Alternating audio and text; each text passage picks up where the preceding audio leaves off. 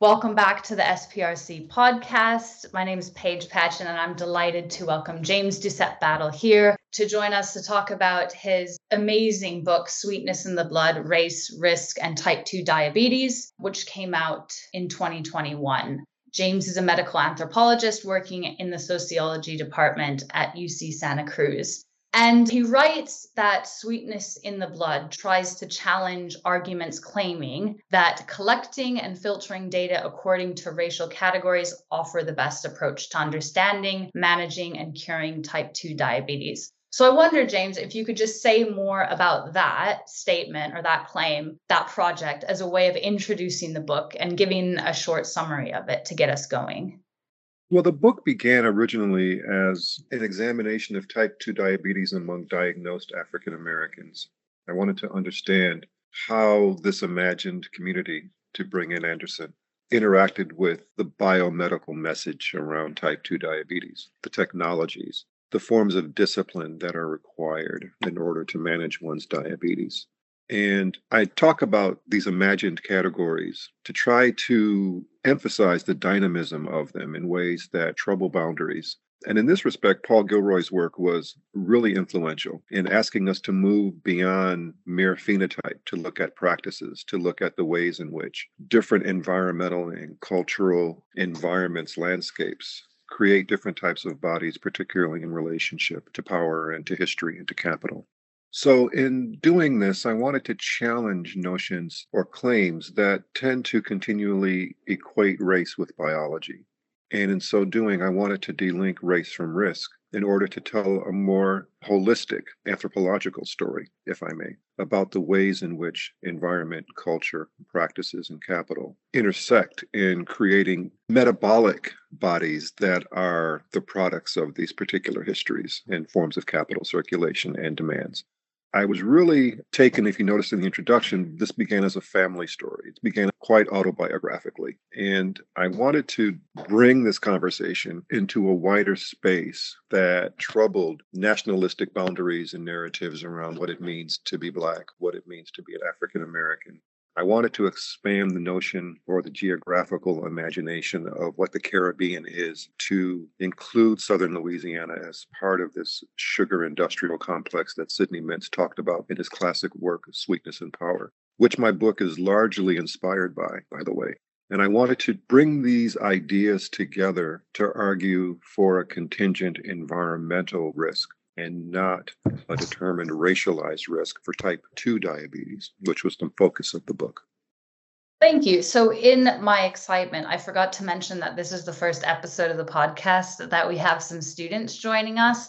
So, today we have Liz Kombate, Alya Harding, and Elinor Gibbs who are joining us for the conversation. And they're from the first cohort of the SPRC's MA program in race, ethnicity, and post colonial studies. So I wonder if one of them could follow up the question with what James just opened up. Hi, James. Alya here. Very nice to meet you virtually. My follow up question, I think you've already answered it, but it was around what was your inspiration for the book? You spoke about your focus on delinking race from risk and about bringing this conversation into a wider space. So, I guess in wanting to bring this conversations of type 2 diabetes into this wider space, what did you imagine it would look like? And has it met your expectations? Has it opened new conversations? Would like to hear the response really. Great question. Well, one thing I found in doing this work is that ethnographies are time specific. They are ethnographic snapshots that quickly become historiography over time. And what I wanted to do in the book was to try to keep pace with the rapid changes in diabetes science, which were rapidly moving into the area of genomics and genomic risk. And that is what I discuss in the fourth and fifth chapters of the book. That moment in which genomic estimations of risk began to change the ways in which we looked at metabolic risk. And I bring in the case of Henrietta Lacks and the HeLa cells to talk about the ways in which mitochondrial DNA and the mapping of the genome and epigenome of the HeLa cell opened these new conversations and brought notions of risk further back into ancestral time, pre racial, pre racial in a way that seems to invariably get reinterpreted through a racial lens and the ways in which this science is going on and how the recruitment of African descent bodies have figured not only in biomedical research, but the ways in which sub Saharan African diversity promises to expand these recruitments and these investigations as well. So, what we have are groups like H3 Africa and others who are doing work on the continent in league with people at my university who are working on a pan genome project this race to remap Africa in a way, genomically. And people are furiously trying to collect samples of sub Saharan African DNA to build reference libraries to sharpen this technology of predicting risk, for example, not only for type 2 diabetes, but for other diseases and other illnesses as well. So that is leading to my next project, which we can talk about later. But for now, yeah, that is what I was really, really trying to do. I was trying to bring the conversation First, I wanted to bring it out of the nation state, out of the biopolitical nation state and the narratives that the nation state has about differentially categorized bodies. I mentioned in the book about the ways in which the Black British population is viewed vis a vis the South Asian population in the UK around type 2 diabetes risk. I have colleagues who are doing work on prostate cancer among Black British men and the ways in which the BMA has different criteria for evaluating that risk compared to the ways in which that risk is estimated and assessed in the United States as far as what is actionable, at what age to begin testing.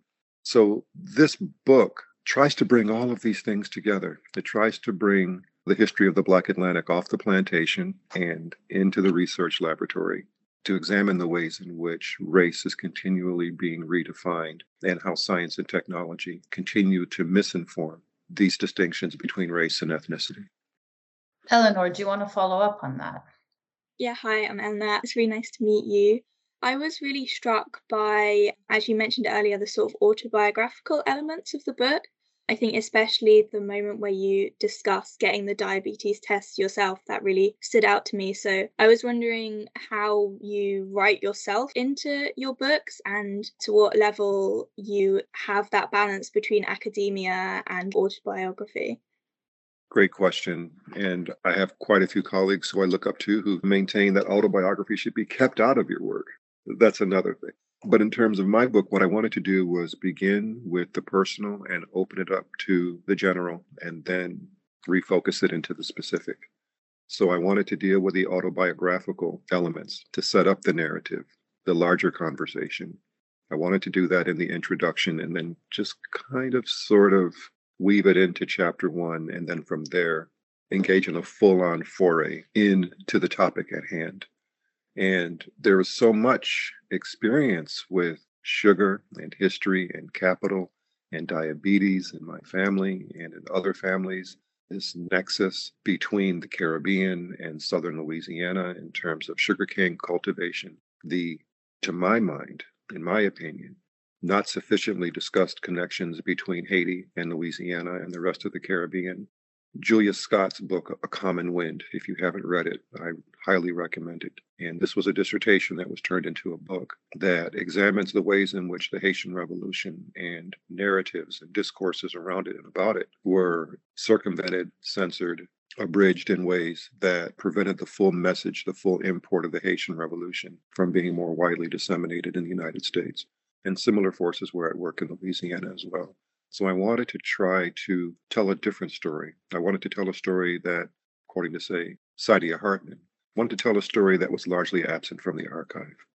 And the work itself, I must say, from an autobiographical standpoint, it began with my grandmother. And in a sense, there's this link between my grandmother and Henrietta Lacks. That's part of a particular type of history, a history born in the era of a post slavery Jim Crow environment in which labor and health and race and gender conspired and affected to create the conditions not only for the racial category being established, but for our understandings of what type 2 diabetes is, beginning with the family and then expanding that conversation to the wider society and its more global import. In starting the story in Louisiana and in developing Sidney Mintz's work on the Caribbean, you make a point of noting that when you say African American, you mean this in a hemispheric sense and not a nationalist sense. And that's one of the main things I took away from the book. So I wonder if you could just say a bit more about that and its significance to the wider study of the idea of race and how race works today. Well, when I'm in the Caribbean, when I'm working in the Caribbean, I am always reminded we're Americans too. The term African American is a term that Jesse Jackson pushed for in the 1980s. Before then, we were Black Americans. Before then, we were Negro Americans and colored. And so it changed. And for a certain period in the 19th century, we were even called Ethiopians, at least until the Battle of Adwa, when the Ethiopians defeated the Italians. And somehow that went out of use.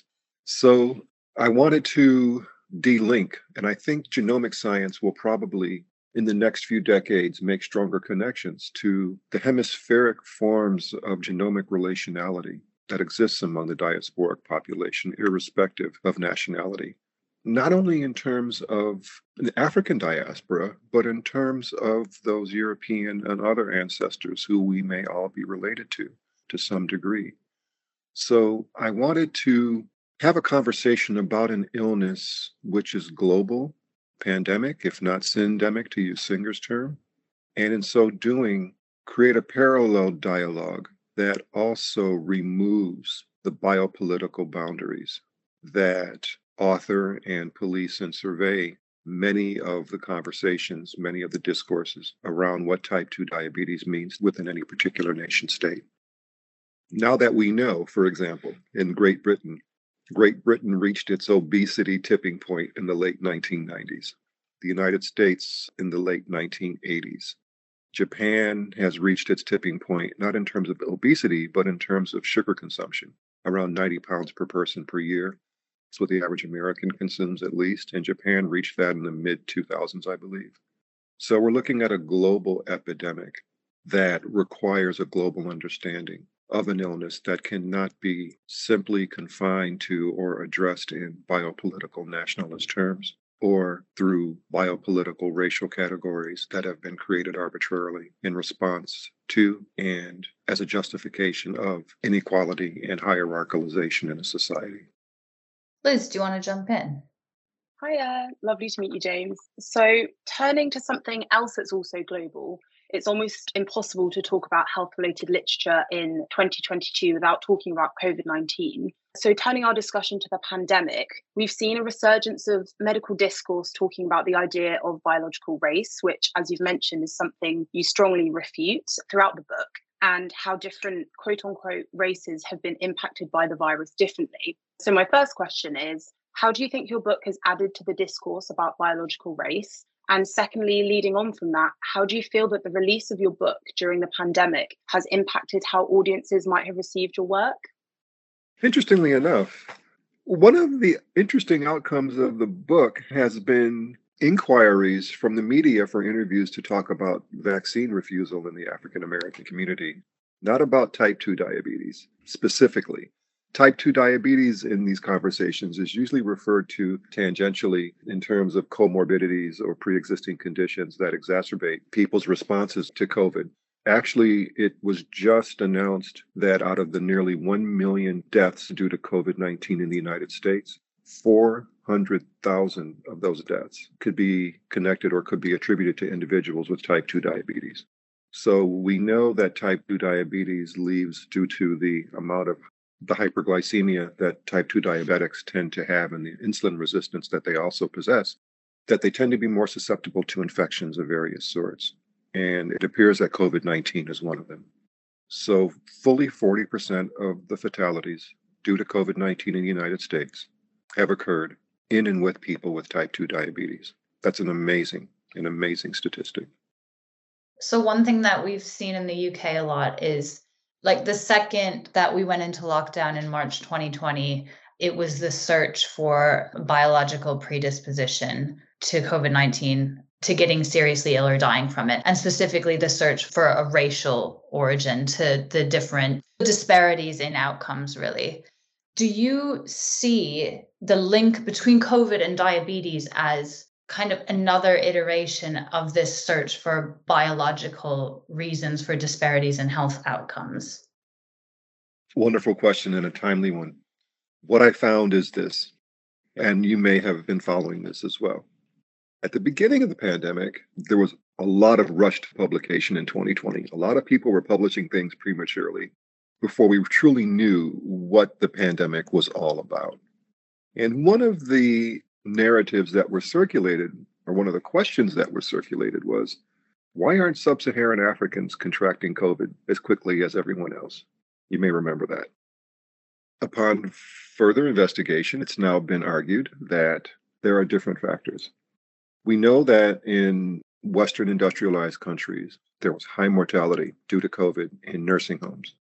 But in sub Saharan Africa, most of the elderly stayed with their families. They're not crowded spatially into these areas where you have large numbers or critical mass of elderly people with low immunity and other issues that predispose them more readily to contracting the virus.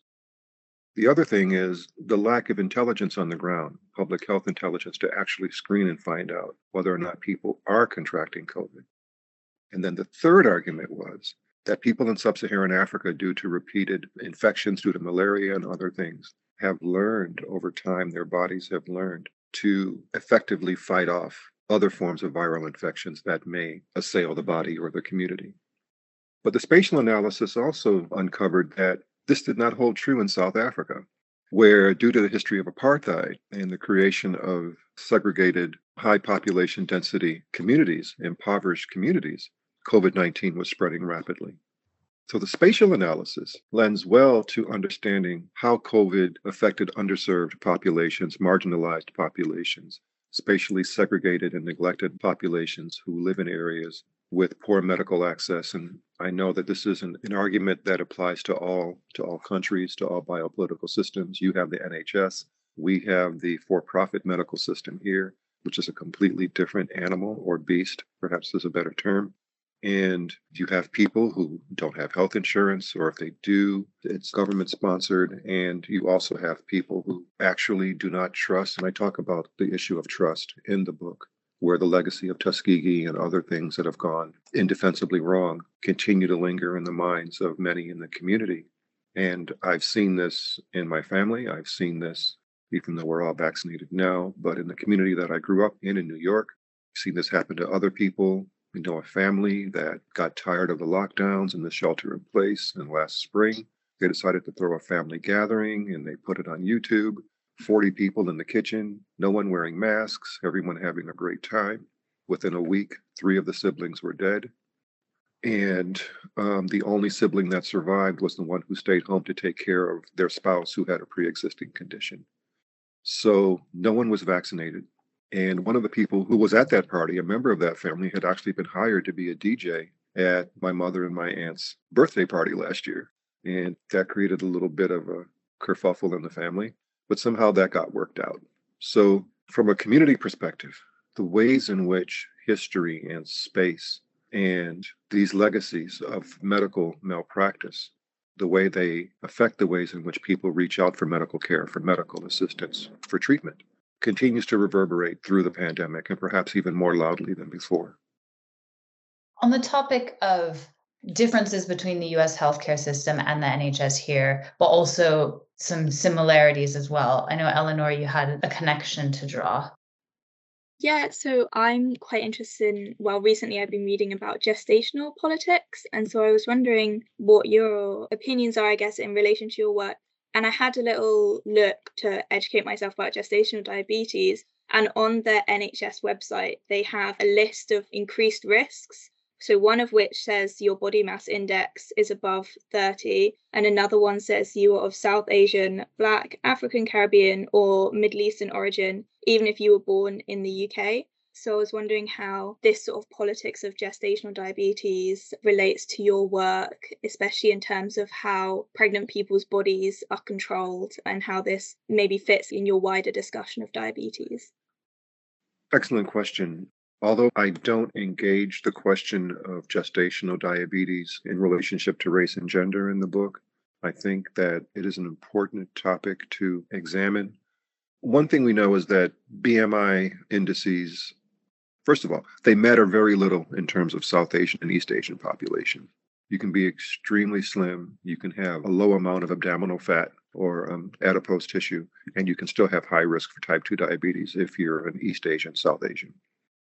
For African descent people, BMI indexes are rarely realistic and rarely do they make sense, particularly for Black women if we're talking about gestational diabetes. But the question is is it due to race or is it due to culture? Is it due to social economic status and access to healthy, fresh food?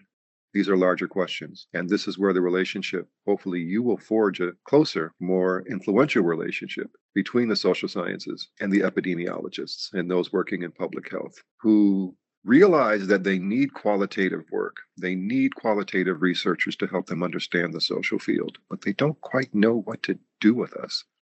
On the other hand, they're the ones who are bringing in all the funding. They have the leverage. They have the final say, they have the institutional heft in order to drive policy and make recommendations. So, this is where I think people trained in the social sciences and the humanistic and the medical social sciences, women, diverse groups of scholars and researchers will need to continue to push to get their expertise included and their bioethical and other concerns listened to and taken seriously in actionable ways in order to drive changes in these policies, which in a sense are more descriptive than they are explanatory. They don't really tell you why, they just tell you who. And I discuss this a bit in the book where I look at how the diabetes websites in the UK, they tend to portray the South Asian population, whereas here they tend to portray the African American and the Latinx populations as being the high risk groups. What's the difference? Is it culture? Is it the amount of tea that one group is drinking compared to the other? Do we know? Or is it just because there's something that we can ascribe to a racial cause that is inherent to these bodies that we can say helps to drive an increased amount of risk around type 2 diabetes? So, in terms of gestational diabetes, I think more work needs to be done. Perhaps your work will engage this about the ways in which these people are looked at. What is the gaze upon these particular groups, upon Black British women, around South Asian women in the UK and others? And what are the ways in which they live, the ways in which they eat? What are their social economic statuses? Is there something that we can learn that would allow us to I deal with this in the book about this tension between the diabetes educators and the community health workers. And I don't know quite what the equivalents are in the UK. But if you're going to conduct this field work, I would strongly suggest teasing out those tensions between those community workers who I say have the ears on the ground versus those who have the eyes on the science. And I think your question points toward this dichotomy of understanding, this dichotomy of knowledge and expertise and in some respects, the struggle for authority and expertise around these conversations, around what truly constitutes risk and what does risk look like? Or does that risk actually have a face at all? Are we looking at something that is more environmentally contingent, as I argue in the book, than something that is racially contingent? Alya, the topic of gestation, I think, links up with your work as well. So, do you want to follow up with a question? Sure. So, building on the conversation that we've been having on race and gender, you highlight specifically in chapter five the relationship between race, gender, and ancestry, as well as the research gaze on the Black female body. So, I was wondering how feminism influences your work, or does it influence your work? We would be interested to hear more on that. Would you really like to hear more of that? um, when I came into graduate school, I told myself, I'm not going to work on race. I want to be able to sleep at night. I want to be able to be a member of my own community without objectifying them in order to study them. Then I decided on this diabetes project, and it quickly became one in which, to quote Omi and Winant, it became a racial project. And I found myself being drawn into this literature, as Elinor also alluded to. This literature, these conversations, these claims equating race and risk and type 2 diabetes, James Neel's work and the ways in which it got subsequently racialized. How did these things happen? How did Native Americans become the poster children for type 2 diabetes? How originally we may forget, and I'd like to recommend Arleen Marcia Tuchman's book, Diabetes excellent book. It's a historiography of type 2 diabetes over the last 120 years. which began in America largely as a conversation around Jewish immigrant risk. No one really talks about that anymore. So, how different groups successfully came under the biomedical gaze and were attributed as having somehow some exceptional or inherent forms of type 2 diabetes risk that needed to be looked at through a racial or an ethnic lens.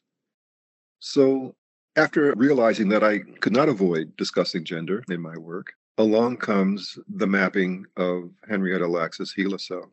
First of all, the release of her book, which I teach, or the book by Rebecca Skloot, which I teach, as well as a book by a British filmmaker, Adam Curtis. He made a documentary called The Way of All Flesh in the, I think, 1999 2000, which is one of the most complete and prescient treatments of the Henrietta Lacks story that has been told. And it was recorded at a time when quite a few of Henrietta Lacks's children were still alive. So, once the Henrietta Lacks book came out and the whole story about her family the contrasts between the bioscientific wealth that the HeLa cell has generated over the last 70 years versus the increasing forms of poverty and abjection that her descendants continue to live in.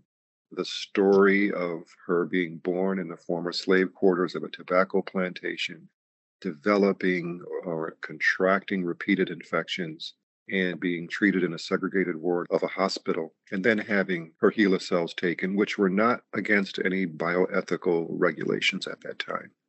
Suffice to say, this is a long way of answering your question. Due to bioethical protocols that are now in place today, we would never have known about Henrietta Lacks. Her data would have been de identified, and we would not know anything about her or her life.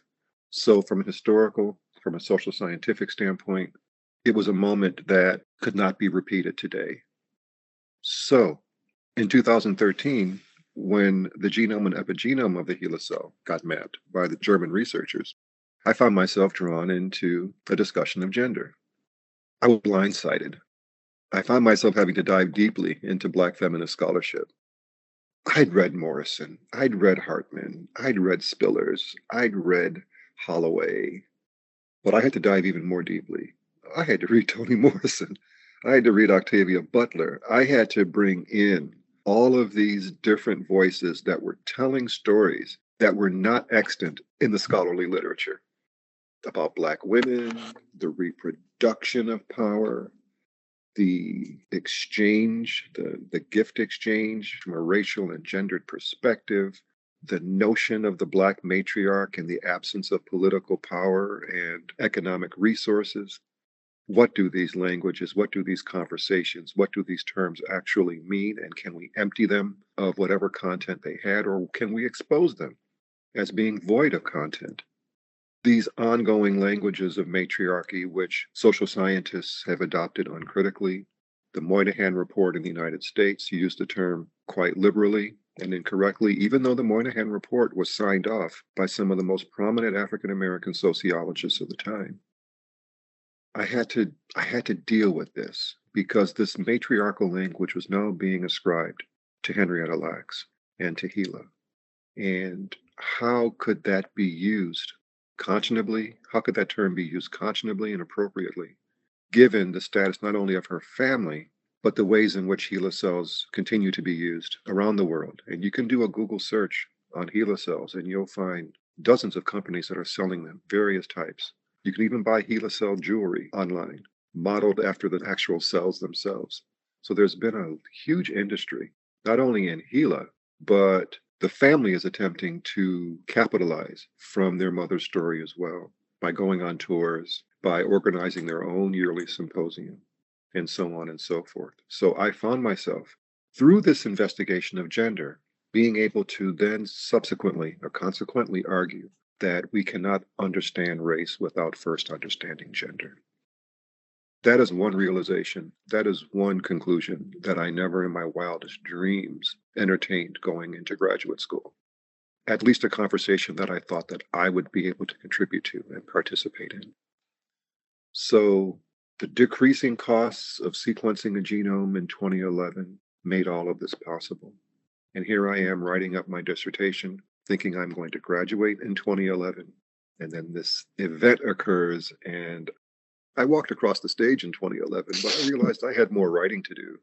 And that is where, at, at what point in your thesis or in your dissertation do you realize fully and finally what your intervention is? You can spend years thinking about what your intervention is. But that moment made it abundantly clear to me what this book had to say, not only in terms of contextualizing the past and past understandings of type 2 diabetes, race, and gender, but also signaling what that might mean for the future. And that is where my second project comes in. Well, I have to ask then, what's the what's the next project? The next project is entitled Laboratory Life and Social Death: The Problem of Diversity in Science and Society. So I'm bringing in Latour, I'm bringing in Patterson and Hartman to try to examine this seemingly contradictory push to collect more sub Saharan African diversity by scientists versus ethno nationalist impulses in the global north against diversity itself. And I want to counterpose these two against each other to try to understand exactly what does diversity mean in different spaces? What does it mean in the biopolitical space? What does it mean in the bioeconomic space? What does it mean in the nationalist space? We have our own movements in the United States. You have the National Front and others in the UK. We have Marine Le Pen and others in continental Europe. We have anti immigrant sentiment even in the developing world, of course. But the difference between, I think, continental Europe and the UK and the United States is that in the United States, we are just awash in firearms, and it creates a completely different scenario here in terms of what that might mean in terms of pushback, in terms of refusal around a enforced redefinition of what it means to be an American, specifically within a hierarchical context in which history seeks to reproduce itself through notions of who belongs and who doesn't, who belongs unconditionally and who belongs contingently. So that is my next project. And that project would not have occurred if not for the developments, the events that made chapter five of this book possible. That's great, James. Thank you so much for joining us today. Thank you to Liz, Leah, and Elinor as well. And uh, we look forward to joining you next time. Thank you all, and I look forward to it. Thanks for the invitation.